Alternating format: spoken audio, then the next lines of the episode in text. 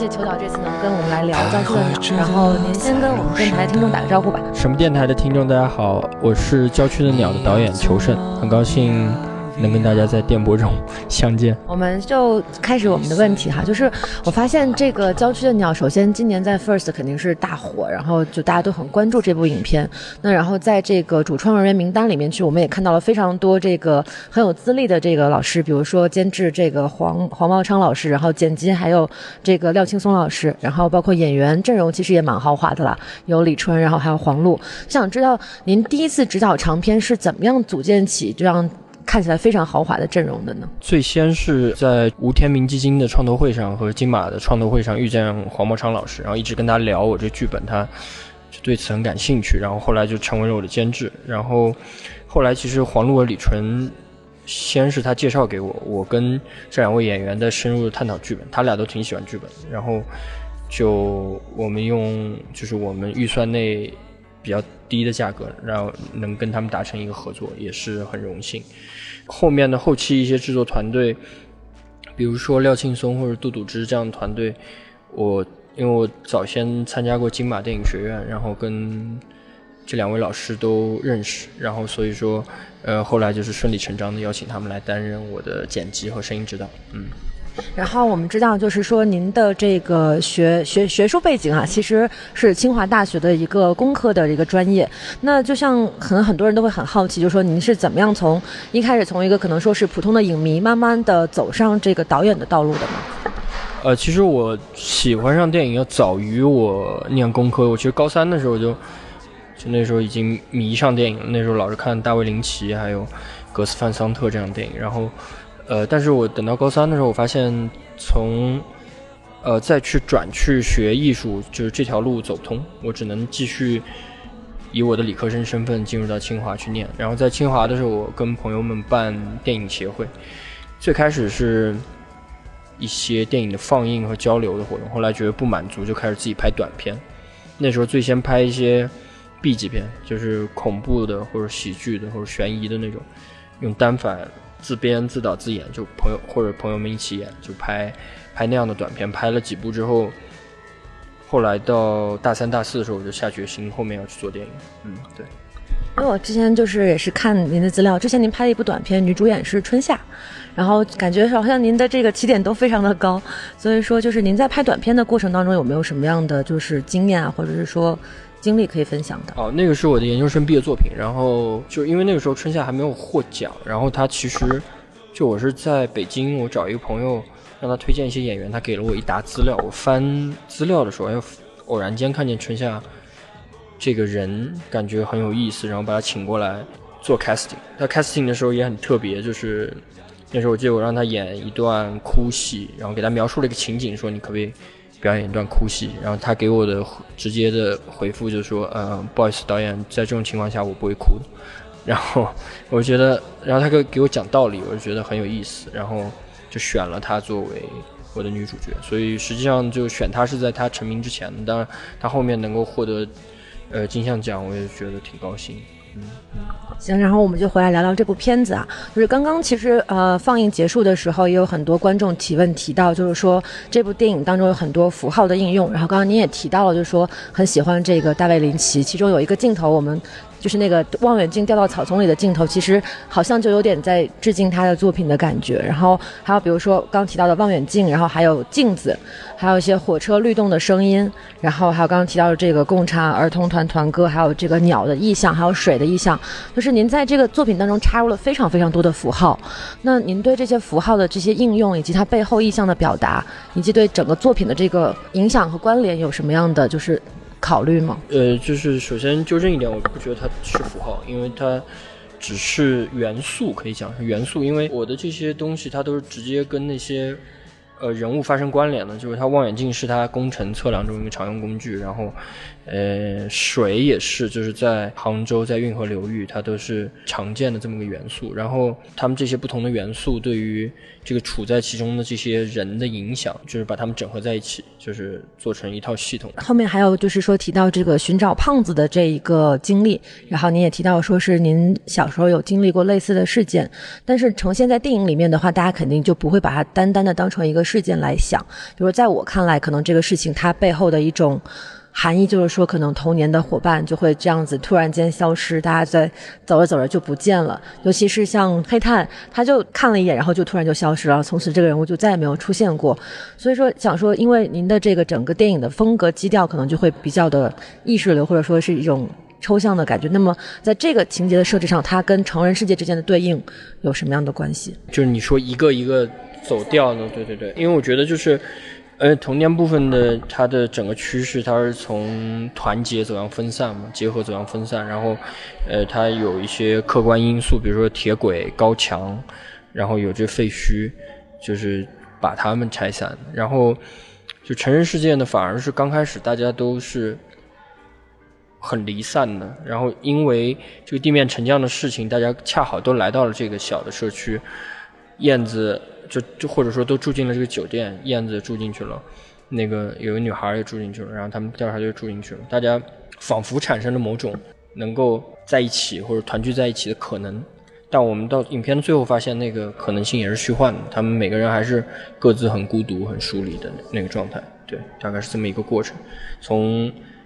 合到分，分到合，但还是。最后还是破裂。然后我们就是注意到这个电影中有一个谜嘛，在刚刚在映后的时候，观众也提到这个呃谜面是什么什么东西最长又最短，最快又最慢，然后是很大一块儿，但是又可以被切开。然后有观众也提到这个答案是时间。那么我们也就是。First 这么多天来，我们也看了很多的作品，好像仿佛在这一届的 First 当中有尤其明显，很多青年导演都会选择以时间为这个影片的线索。这天有看片吗有发现这个现象吗？还是说前几天我前几天倒没有看别的片？对对对，就是这个时间对于我来说的一个最直观的感受，就是当我就是重返故乡的时候，它的那个变化和就是故人不在，然后故地不在的那个变化，然后。开始探寻，说就是时间到底对我们这些人和对这个地方造成什么样的影响。通过这个片子去探讨，因为片中有对时间很做了很多重的切割嘛，就包括最后的那个镜头，他举起望远镜看到了童年时期的这一帮人从镜头中走过，那就仿佛有一种就是时空的交错的感觉。那您是通过这个结尾是想表达什么样的情感？呃，最后一段就是就其实它是一个，我们知道那个最后一段的夏浩，他是一个长头发的夏浩。他也不一定是之前那个夏浩，他肯定是另另外一个人。然后，另外一个人他见到这群小孩子，可能是久别后的重逢，也可能是初次见到。然后这种相遇之后，可能是他们这次初次遇见之后，后面产生了一系列的事件，也有可能是前面发生那么多事情，他们历经了很久很久，终于在重逢。就是这两个，我觉得都说得通。然后这种相遇也是一种。就是和自己的和解，或者说一种回归。因为后面这个长发版的夏号是在第二次出现片名之后才出现的。对，因为我看到别的采访中也有，你也有提到，就是似乎前面这一个郊区的鸟跟后面这个短暂的郊区的鸟可以理解为两个片子，是吗？我因为片中片名出现了两次，然后前面是一百一十分钟，后面是八分钟，这两个片的气质其实很不一样，所以我我用两个片名是想说，只有一个。郊区的鸟是真的，另一个是假的，嗯。哪个是真的，哪个是假的呢？这个就是大家可以自行判断。嗯，然后另外一个问题就是说，呃，我们刚刚提到了很多年轻导演会拍摄时间，然后另外一个主题其实可能就是故乡。其实您的这个片子多多少少跟您的这个家乡肯定有一定的关系。那其他很多导演会拍摄农村题材，像我们这次看到了非常多农村题材的片子，但是您的《郊区的鸟》可能是少数的拍摄城市为主的这么一个片子，展现出来这种南方的气质，跟可能很多凌厉的一些北方。风格，比如说《无神》这样的电影会很有所不同。您是怎怎么样理解，就是大家口中所说的这种，呃，故乡情节也好，还有包括这种气质也好？我其实比较喜欢拍城市，就是呃，回忆部分也算是半城镇的那种感觉，因为我是觉得，就是我的生命经验中不存在所谓的原乡或者一个土地的牵连，我我必须诚实的承认，我已经没有这个跟土地没有牵连，所以说。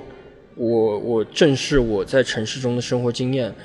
就发现现在的城市的生活经验，它就是支离破碎以及不适或者尴尬的那种状态。所以说我在影片中去把它把它表现出来。然后就是所以我追寻的那种故乡，更多是一种精神上的一种状态，或者一个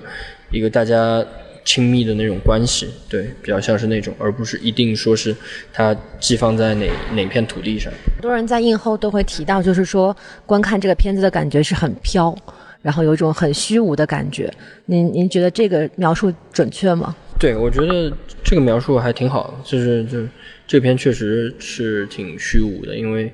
对，时间它不是邪恶的，也不是善良的，它只是改变了每个我们每个人。对。然后就是算是倒数第二个问题吧，就是我觉得您对就是整个片子的其实文学性的思考有很多，包括您在映后中会达到提到，比如说参考灵感来自卡卡夫卡的《城堡》等等等等，就好像就是说您会去很在意这些背后的意象，还有一些可能阐释性上的东西。我还蛮想知道，因为可能每个导演都会被问到这样的问题，说啊，你这个符号代表什么意？思，你这个意象代表什么意思？你会怎么样去理解这种观影者的阐释和作品的被阐释之间的关系？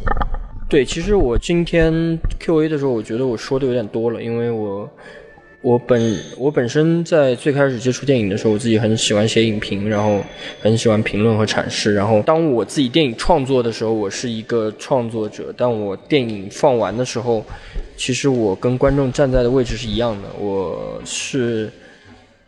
看到我的创造物，我去进行阐释，所以说我的阐释并不比其他人更高，也不比其他人更低。除了可能制作过程我有一定的发言权，我说这片我怎么拍的以外，其他的部分我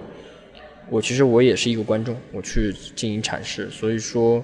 嗯，观众有的权利我也有，我也可以去阐释我的电影。对，但那个阐释就离跟我的原来创作已经不是一回事情。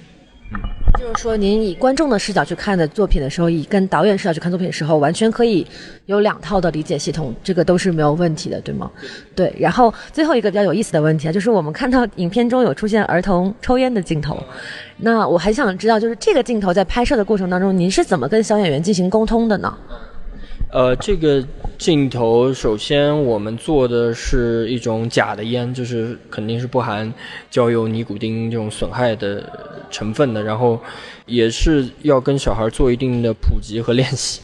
演示给他们烟怎么吸吐，然后尽量让他们不要不要吸进肺里面。对，因为毕竟就算是无害的这个烟进肺也不是特别好。然后其实小孩刚开始抽的时候一直在那咳嗽，在。那儿就是打喷嚏，后来到后来的时候还稍微好一点，因为这这种烟对于他们来说没有接触过，有的时候也像一个玩具，就是你拿过来喷口烟，他拿过来喷口烟，就是比较像玩具的用法，它不像成人世界中的烟，要所谓要舒缓我们的心情或者释放压力，没有这种东西。然后我再追问一下，就是说很多人会说导演是要。作为自己戏里最好的演员，然后我们也看到这部戏中儿童戏的成分很重。那我很想知道，您在拍摄的过程当中是，就是除了这个吸烟镜头之外，是怎么样去跟这些小演员说戏的？然后，因为我觉得他们就是除了刚刚你提到这风停的演员是有粉丝基础之外，其他都是素人嘛。但是他们的表演在影片中看起来都非常的自然，而且就是很恰如其分。就很想知道您是怎么跟演员进行沟通拍摄的？呃，就。呃，其实小孩演员重要的还是说去给他们一个合适的情景，就是说让他们去打枪战，或者让他们躺在草地上说话，然后给他们一些好玩的道具，烟啊、枪啊，或者说一一个礼物盒啊这种东西，让他们去玩那个东西。就很多时候不是在演，是要在玩。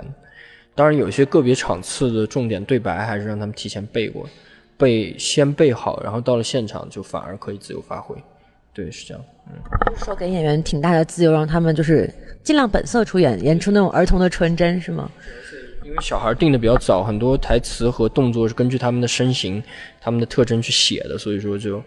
就比较适合他们嘛。嗯，量身定做。好，那今天就非常感谢裘导接受我们的采访，我们也特别特别希望就是教学鸟能够在 First 能够获得大奖，甚至可能走得更远，能够拿到更多的大奖。好，谢谢。